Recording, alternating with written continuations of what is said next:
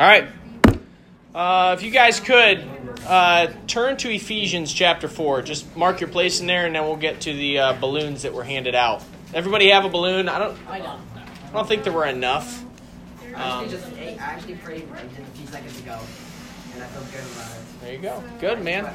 I just want God to keep place healed in hand and try to give me more good, more good thoughts. Well, you'll get plenty tonight from the Word.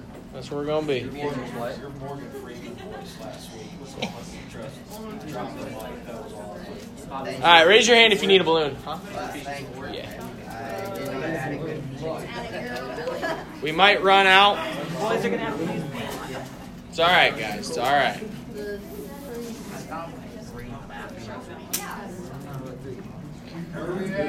Ephesians chapter 4, and we'll get there in a minute. All right, so you guys all have a balloon. So give me some uh, interesting facts about balloons. Tell me about them. Jack. Uh, SpongeBob stole one. All right, very interesting. Thank you, Jack. Anybody else have an actual interesting fact? Um, They're elastic. Okay, what what does that mean? So, you, how, how do they stretch out? What do you do? You blow them up. Okay, so let's all blow up our balloons. oh, I just. There's also a symbol of childlike innocence and you know good kindness. Do not tie them. I want you to hold them. If you tie them, that's okay. I can still use that, but I don't want everybody to tie them. You guys, man, it's like dealing. It's like being back in junior high. They're balloons. You guys ever been to a birthday party? You can't blow it up. That's good. We can use that too. We can use all these different struggles that you guys have. All right, so if you guys have blown your balloon, tell me something about your balloon. So you blew it up. What happens when you blow up a balloon? All right, here we'll we'll do it this way. We'll we'll have you guys raise your hand. What happens when you blow up a balloon? It gets fat. What happens if you keep blowing it up? It pops. It pops. Why does it pop? It contains too much air. It contains too much air. There's too much stuff for it to contain. What what happens what happens is it gets smaller. It starts becoming harder to pop, right? So as it gets bigger, it starts becoming tighter, a little more fragile, right? It can become easier to pop. So now I want to paint a picture for you, okay? So the more air you put into this, the more fragile, the more volatile, the more sensitive this balloon becomes, okay? Come on, ladies, come on. You got the balloon blown up now. Here we go. So you blow it up, it becomes more sensitive. You put too much into it, it pops. Now I want to paint a spiritual picture with that, okay? So what did Rick talk about last week? Bitterness, Bitterness, okay? So think about bitterness. When you take on bitterness and bitterness and bitterness and bitterness and anger and malice and hate, and you don't deal with it, what happens when you take on more and more and more and more and more? You inflate. You end up exploding. So think about it with a balloon. All right, let's let's tone it down. Let's tone it down. Think about it with a balloon. So say air is the hate, it's the bitterness, it's the malice, it's the anger. You get to a point that's terrified me. You get to a point where you just explode. If you don't deal with it, if you let that stuff come into your life, come into your life, come into your life, it festers, it festers, and then all of a sudden, one I mean it didn't it didn't take much more air. Just one little that little last blow went kaboom and it went everywhere. How do you remedy that? How do you make that you know, if you're filling up your balloon and you don't want it to pop, say you want it to become stable, you don't want it to be poppable, what do you do? Inflate it. You deflate it, yeah. You let out the air. So think about spiritually. You let out the bitterness. How do you do that? How do you let out anger? How do you let out hate? Uh, forgiving people. Yeah, somebody's been cheating. No, I'm just kidding. That's good. No, a, a process of doing that is forgiveness. Letting that stuff out, talking about it, letting that stuff go. The more you build that stuff in, the more you hoard that, you think, I got this, I can control it, the closer you become to exploding. Okay, and I thought it was uh, good that Rick went through bitterness last week, and then I'm like, okay, when you're dealing with bitterness, how do you get through bitterness? The root problem with bitterness is a lack of forgiveness. You're bitter at somebody, you're so angry at somebody, you hate somebody even to the point where you wish they were dead. And it gets to a point where you just come to a point, breaking point, and you just explode. You lash out. Do you guys know anybody like that? Are you guys like that sometimes? We all are susceptible to that. And I thought this was a simple illustration of seeing, you know, we think we have it in control. And some of us, we tie our balloons. We become so hard hearted that there's no way to let that air out. We become so callous to counsel. And then all it takes is one little pop. All it takes is one little prick from some wrong situation to pop that balloon, and you explode.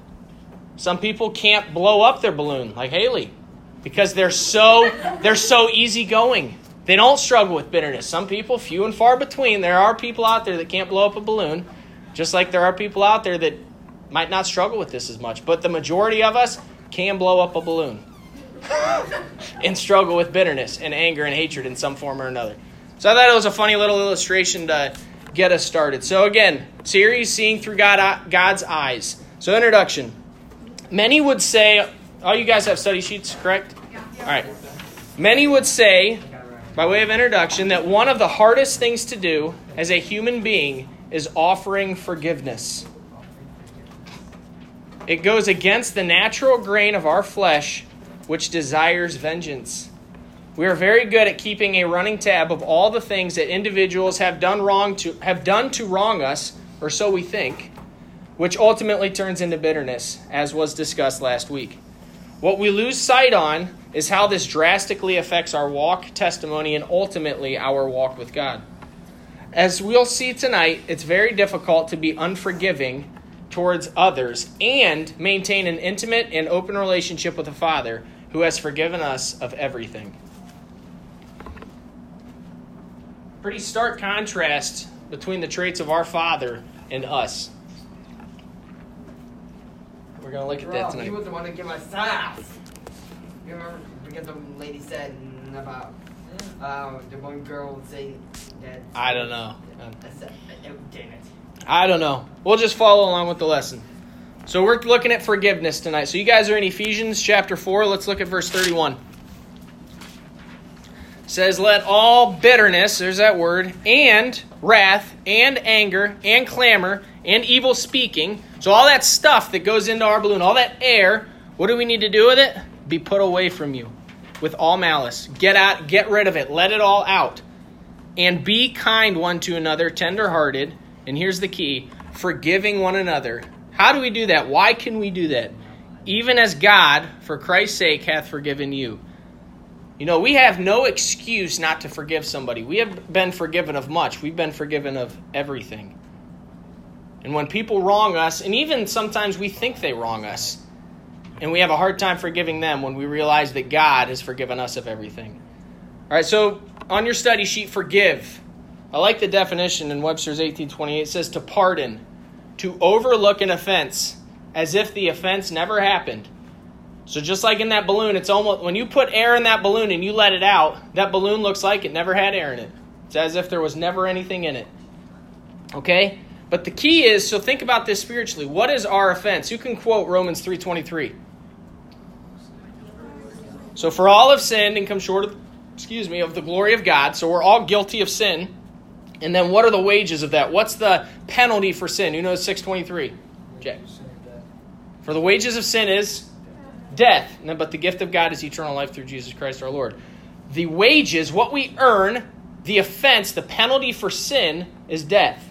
All right, flip over to James chapter 1. with forgiveness, you are. Hold on, buddy. We'll get there. We'll get the answer. We'll get the answer. We'll look at it all. James chapter 1. James chapter 1. Verse 15.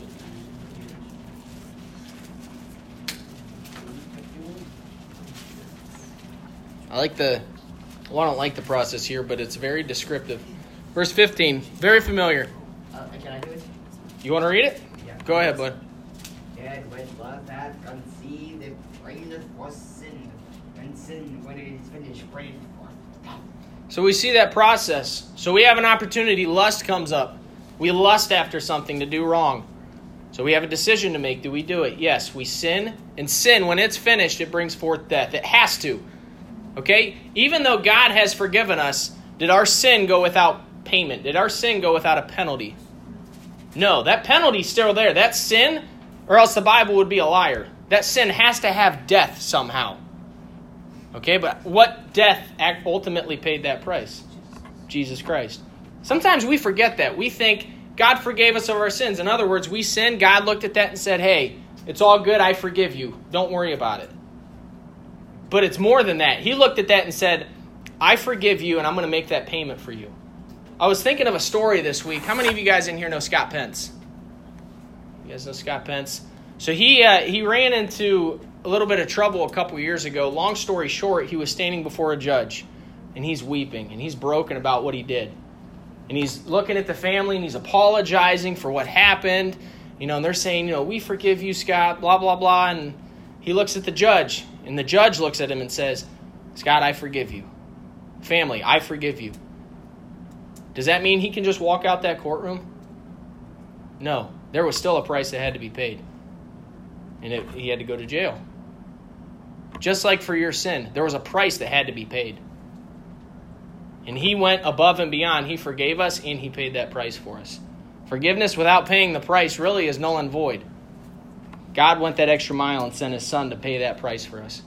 So, number one, the need for forgiveness. So, we just touched on it a little bit. Your first check mark, our eternity depends on it. Flip over to Acts chapter 26. Our eternity depends on it.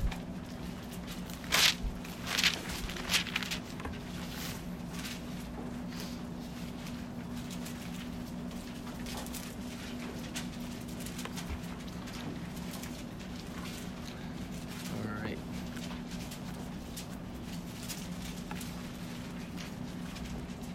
So, kind of the basics about forgiveness. Why do we need it? What's the need for it?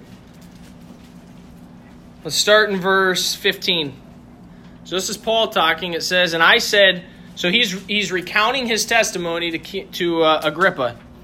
And I said, he's coming to the end of it, Who art thou, Lord? When Jesus Christ came to him. And he said, I am Jesus, whom thou persecutest.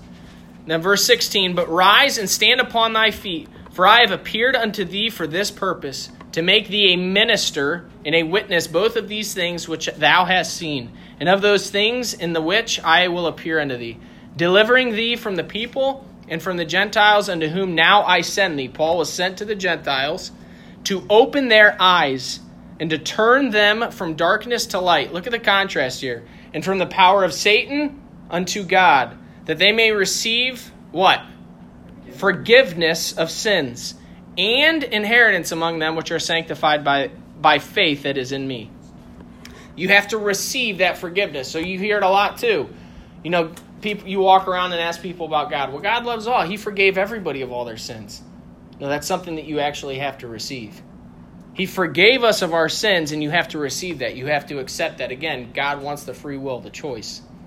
But it's absolutely necessary. Our eternity depends on it. If He didn't give us away, if He didn't forgive us of our sins and then pay that price, think about where we'd be spending eternity, and rightfully so. Forgiveness is huge in God's eyes, and we struggle with it so much here on this earth. Flip over to Romans chapter 4. It's a couple pages you're right. Our whole eternity depends on this issue of forgiveness.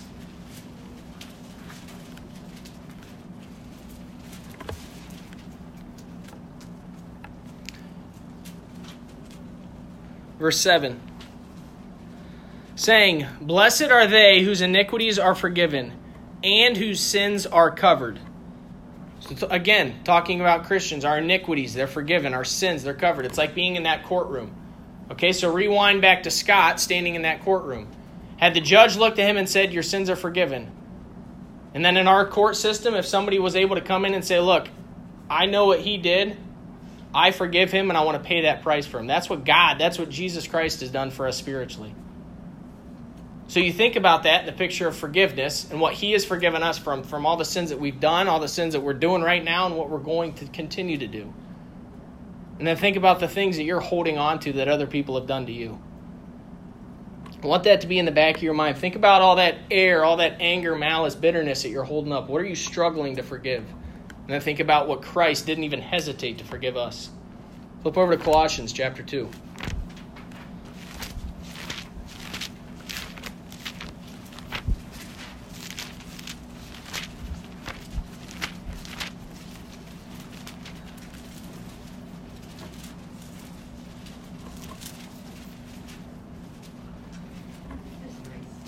This one really paints a nice courtroom picture. I love this one. Verse 13 says, And you being dead in your sins, in the uncircumcision of your flesh, hath he quickened, made alive, together with him. Why? How? Having forgiven you all trespasses. And then verse 14 blotting out the handwriting of ordinances that was against us. All the law. So when you stand, stood, stand up before God, you have all these ordinances that are against you. Jesus Christ blotted them out the day that you got saved. Which was contrary to us, went against us, and took it out of the way, nailing it to the cross. That Old Testament law, that law that finds us guilty, was nailed to the cross. It was gone, it was killed. Too often we forget that, we forget to live that way. And then we're not going to turn there. You guys are familiar. We just looked at Revelation 20, verse 15 on Sunday. What happens to those that aren't, they have their ordinances aren't blotted out, except their names blotted out of the book of life? Spend eternity. Whosoever was not found written in the book, the whosoever was not found written in the book of life was cast in the lake of fire. That's how serious this deal of forgiveness is. You know, Jesus Christ gives us the perfect picture of that, and it's our eternity. He's forgiven us for an eternity. And again, we can struggle in, in all the minute details, and we ruin the picture. There's so many pictures that God wants to flourish through us. I was talking about that with Ethan today in discipleship. You know, I'm reading through Philemon, and I'm like, man, it's amazing how Paul was such an awesome picture of Jesus Christ, of trying to, or Onesimus in that case was such an awesome picture of Jesus Christ, stepping in and trying to be, you know, that mediator, or trying to speak for Onesimus. And the cool thing with that is, it's not like God came down and controlled those people. They were believing the book, they had a close relationship with God, and they made those decisions. We can be that same picture of Jesus Christ with this issue of forgiveness. Nothing, there's very few things that can speak louder than forgiving somebody when they know they don't deserve it. That's something that's completely absent in today's world. Think about all the hate that's going on now, all the agendas, all the anger that's going on in school systems. You show somebody an ounce of forgiveness, you will stick out like a sore thumb, and it will go a long, long way. We live in one of the darkest times in history. It's that much easier. When does a light shine brightest? When it's dark out. And it's pretty pitch black outside, it's not hard to display this issue of forgiveness. But it goes against our flesh. Why? Because we think we owe it to them. We think we, we deserve that. We don't deserve anything. It's like Lot said, naked came I, or Job said, naked came I into this world, and naked shall I return thither. He came into this world with nothing. We came into this world as crying little babies. And we're going to leave this world with nothing. We don't deserve a darn thing. But Jesus Christ gives us everything. We ought to be quick to forgive. And that leads us to our next point. Forgiveness brings restoration. Flip over to Matthew chapter 5.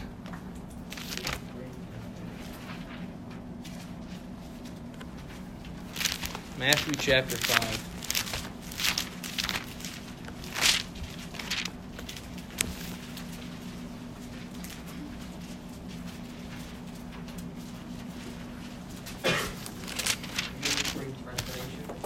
Yep, brings restoration, restores fellowship, relationships, lifestyles. Verse 44. I'll start in verse 43. It says, Ye have heard that it hath been said, Thou shalt not thou shalt love thy neighbor and hate thine enemy. But Jesus talking, I say unto you, love your enemies, bless them that curse you, and do good to them that hate you, and pray for them which despitefully use you and persecute you. How hard are these things? Think about it. Somebody that curses you, yeah, you know what? I want you to bless them. Somebody that hates you, yeah, I want you to do good to them.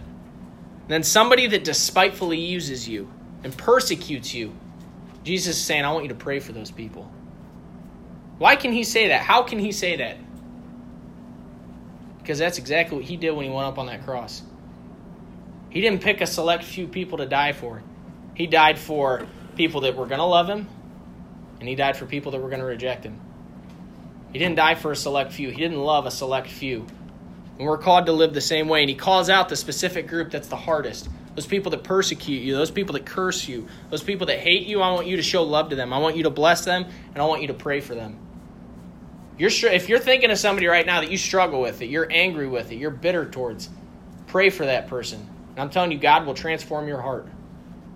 I remember way back early on in my relationship with Brandy, Jay would always give me advice like that. When you guys are struggling or you're fighting or you're you're in an argument, take a second, go pray to God that He'll just give you wisdom to get through it, that He'll grab your heart and change your perspective. And whether you're right or wrong, that you'll go through that the right way. And I'm telling you, every time your flesh gets out of the way, your pride gets out of the way, and you give God the driver's seat, completely changes your perspective. Same thing goes for friendships, for parents. I've been there siblings, family, church. Take those things to God. If you're struggling with bitterness or anger towards somebody, take those things to God and be honest with Him. Be honest. And then verse 45 that ye may be the children of your Father. Why do you do this?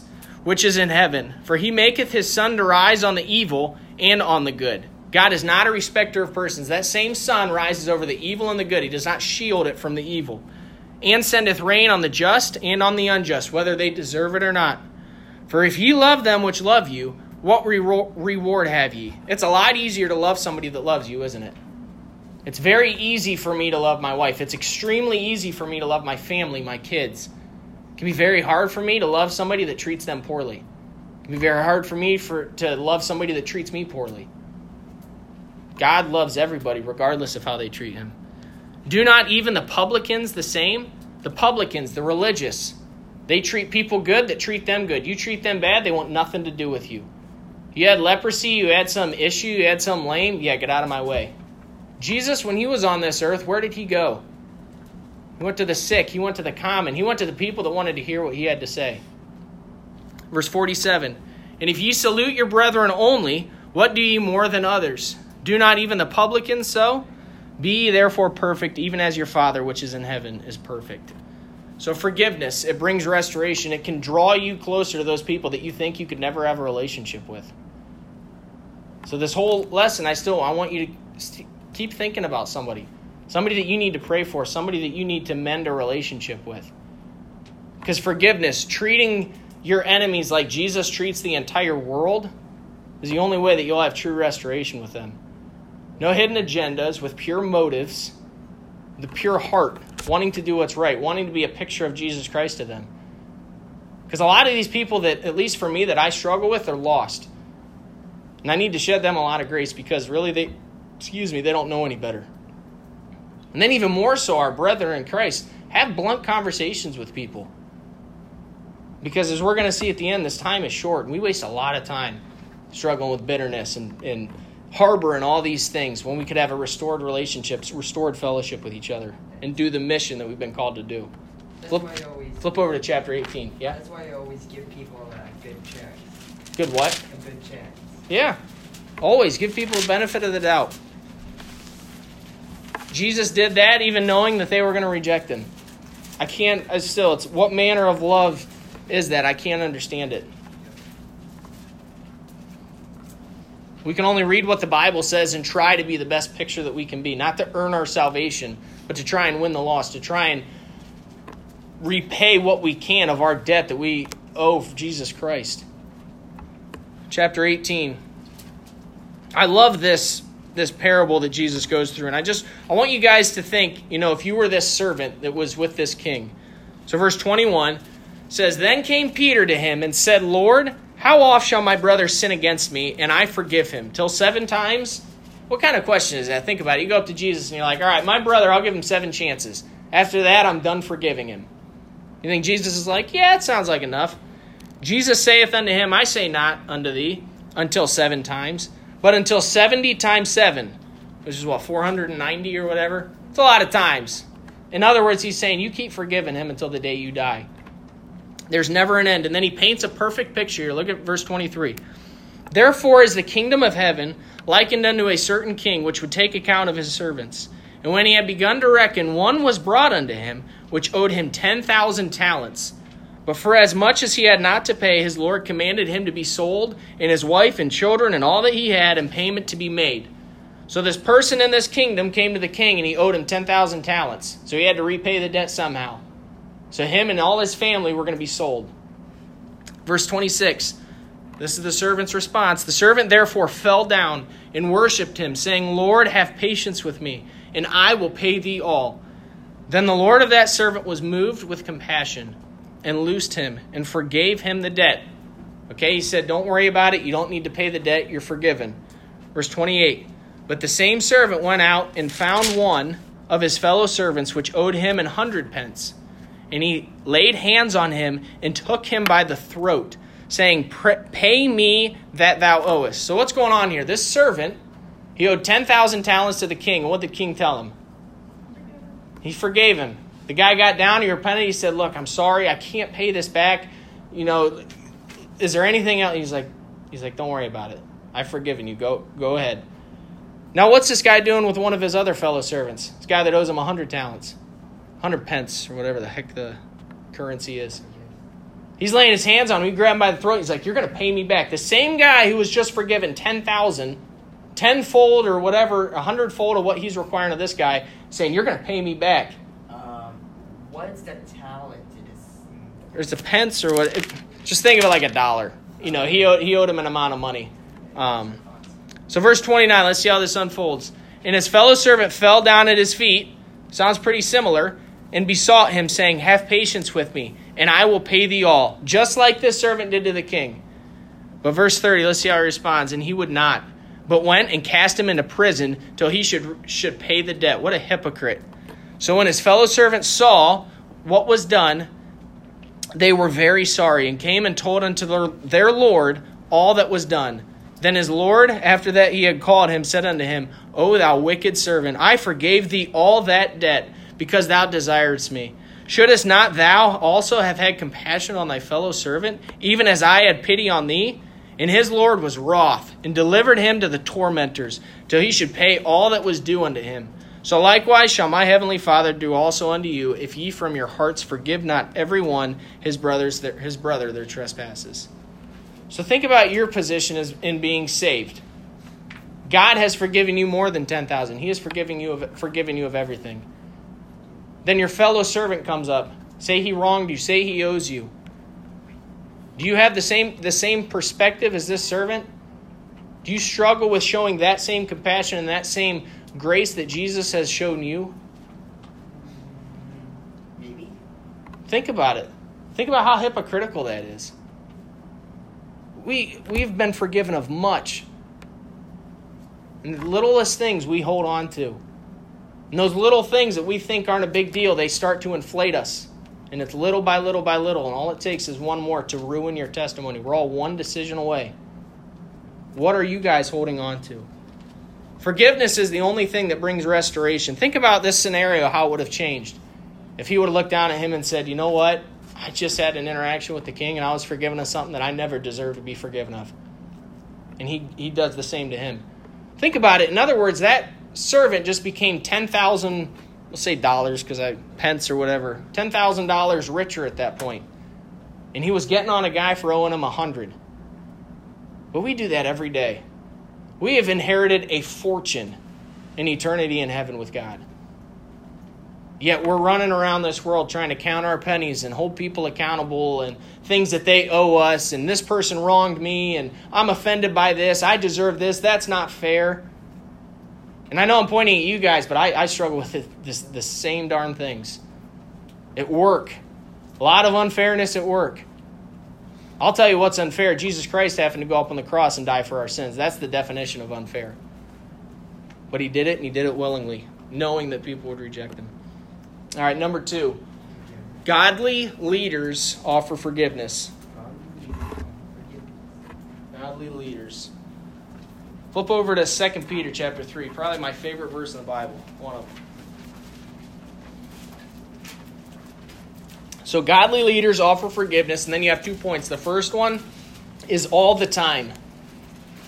How many of you guys know it takes place in Luke chapter 15? It's a parable. You know it, Rick? Somebody? Anybody know what takes place? The prodigal son. Think about it. His father was waiting. Prodigal son could have came back on day one. Prodigal son could have came back on day 30.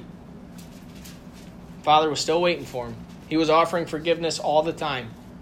And then you guys are in 2 Peter 3. I am not. Um, I probably could just quote, yeah. So, verse 9 The Lord is not slack concerning his promise, as some men count slackness, but is long suffering. He's patient to usward, not willing that any should perish, but that all should come to repentance. You know, God does not sit up there and say, okay, I, you know, I, you've heard the gospel, you all get one opportunity to hear the gospel, and then you're done. Some people, yeah, that's all they get in their lifetime. But God is continually offering forgiveness. There is nothing we can do to ruin that opportunity. As long as you have breath on this earth, God is offering forgiveness to you. God is offering salvation to you. Contrary to what Calvinists believe, that you're either chosen to be saved or not, God is in the business of always offering forgiveness to you. Are we always in the business of offering forgiveness to others? Does that come natural to you? Or do you struggle with that? Is it circumstantial? Does it depend on what somebody does to you? I've read articles about parents forgiving murderers who killed their children. I can't I can't I cannot I cannot imagine that. Somebody killing my kids? I'm like my first reaction would be I'm to I'm to murder that guy. But by the grace of God these people are able to forgive that person. And again, we struggle with little things, but all those little things they build up and they affect us. They affect our walk because we're living hypocritical to what God has called us to live. We're living hypocritical to how He loves us, to how He forgives us. It ought not to be so. And then the next point godly leaders offer forgiveness no matter what. Um, for time's sake, we're going to, uh, you know, let's jump over to Exodus chapter 32. There's a lot of good stuff in there. Genesis 50. You guys know who Genesis 50 is all about? Who's the awesome type of Jesus in Genesis? Anybody? Joseph. Like Josiah, Jonah, Joseph. His brothers, his own brothers, sell him into slavery, and he comes back and interacts with them and he forgives them. What's interesting about that is there was repentance involved with that. Exodus chapter 32. We're going to jump around a little bit. We're not reading the whole chapter, but there's some good nuggets in here. So, verse 7 So Moses and Aaron, they're in the wilderness with the nation of Israel. And you know, they're up and down, up and down, up and down, forgetting what God has done. Verse 7 And the Lord said unto Moses, Go, get thee down, for thy people which thou broughtest out of the land of Egypt have corrupted themselves. They turned aside quickly out of the way, which I commanded them. They have made them a molten calf and have worshipped it, and have sacrificed thereunto, and said, These be thy gods, O Israel, which have brought thee up out of the land of Egypt. And the Lord said unto Moses, I have seen this people, and behold, it is a stiff necked people. And look at what God says here in verse 10. Now therefore, let me alone, that my wrath may wax hot against them. God does not like sin. He doesn't allow sin. He has, there is a payment for sin. There's a price that my wax that my wax hot against them, and that I may consume them, and I will make of thee a great nation. Talking to Moses. And then Moses goes on and he pleads for them. And then look down in verse 26. Then Moses, okay, so he came down off the mountain, stood in the gate of the camp, and said, Who is on the Lord's side? So they had this molten calf made, and he comes out and he draws a line in the sand. And he says, Who is on the Lord's side? Who right now wants to make this right? Despite everything that happened, who wants to be on the Lord's side? Who wants to walk away from this abominable act that you guys have committed? Let him come unto me. And all the sons of Levi gathered themselves together unto him. And then verse 27 And he said unto them, Thus saith the Lord God of Israel Put every man his sword by his side, and go in and out from gate to gate throughout the camp and slay every man his brother, and every man his companion, and every man his neighbor. You don't deal with sin. You don't accept God's payment.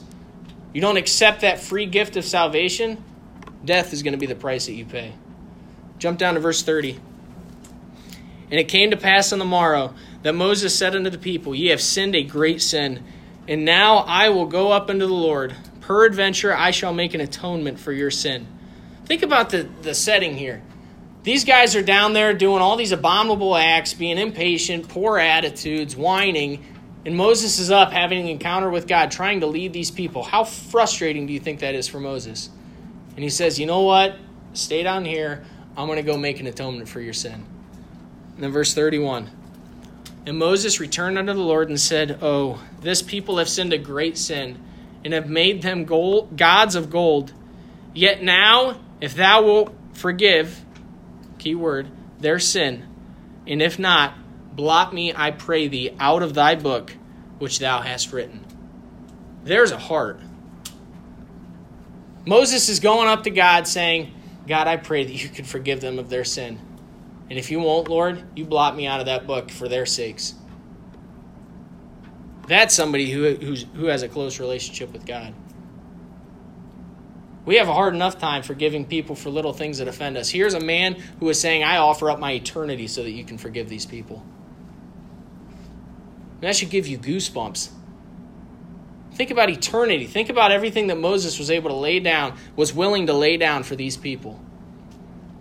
That's a forgiving heart. That's somebody who wants to see people forgiven. Do we have that same heart with people that we're close with? We're not going to turn there in Romans 5 8, but it's. Uh, uh, but God commendeth his love toward us in that while we were yet sinners, Christ died for us. No matter what. Doesn't matter what sin you're involved in, doesn't matter what sin you've committed, God still forgives us. He died, died for us while we were yet sinners. He did not wait for the right group of people to become perfect and then say, okay, yep, you're good, you're going to follow me, all right, now I'll die for you. Whatever state you're in, Christ died for you. Whatever state somebody is in that has affected you, you ought to be in the business of forgiving them. It goes both ways. Always forgive. Absolutely. So, in closing, last point are you quick to forgive? Simple personal examination.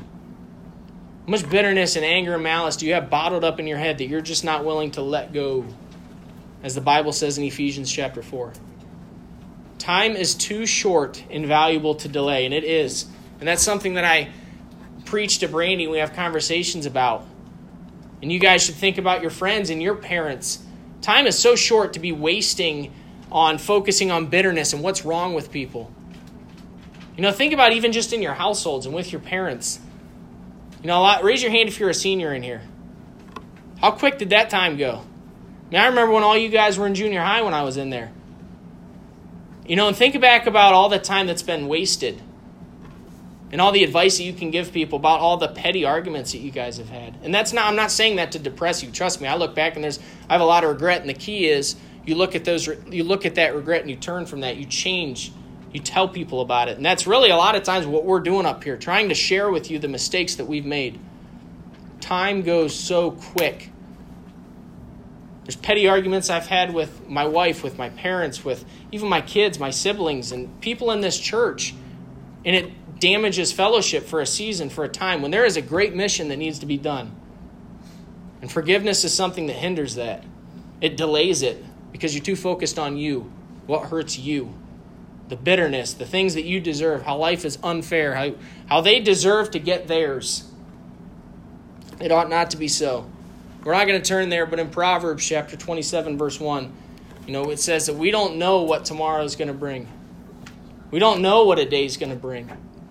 In Ephesians chapter 4, I think we looked at that two weeks ago. You know, it says, Let not the sun go down on thine anger, neither give place for the devil. The devil will use your heart if you don't have a forgiving heart. He will use that to, to ruin relationships in your life. You will get in arguments and ruin relationships and look back and you're like, how the heck did I ever get here? It was all over this. It was all over a social media post. It was all whatever it was. Something small can fill up, fill up, fill up, fill up, fill up, and then explode. And it usually starts pretty small and manageable. It's like a weed. Deal with it while it's small. Forgive it. Get rid of it. And If you can't have a conversation with somebody, relationships with people, with family, with brethren in this church are far too valuable to waste on petty arguments. Be in the be in the business of forgiving people as Christ has forgiven you of everything that you've ever done. All right, let's pray.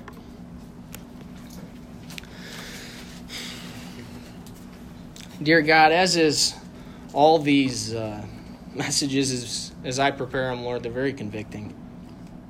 Because these are things that I struggle with on a daily basis. God, you set the perfect standard with your son. And, and I was thinking about it today. You know, couldn't there have been another way other than sending your son to die on a cross? And there wasn't. Lord, sin has a payment that has to be paid, and it's death. And your son was the only sufficient sacrifice, God. And you didn't have to do that, but you loved us enough. And you forgave us of much, Lord. I pray that we would be in the business of forgiving others of much, that we would paint a perfect picture of, of what you've done to us. God, never has there been a time in history that a forgiving heart would reveal more now of what's going on inside of us, God.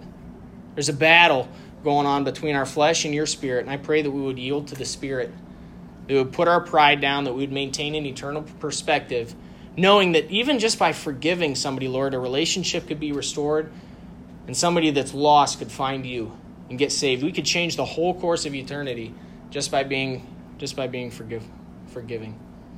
So God, I thank you. I thank you for your son and what just I know personally you forgiving me forgiven me of. And I pray that I would try and uh, try and display that to others, Lord. And I know that I can't do that on my own, and I pray that everybody in here would realize that they need your heart inside of them to have the same heart as Moses, to have the same heart as David, and as your son, Jesus Christ, in whose name we do pray. Amen. Like I say, join, join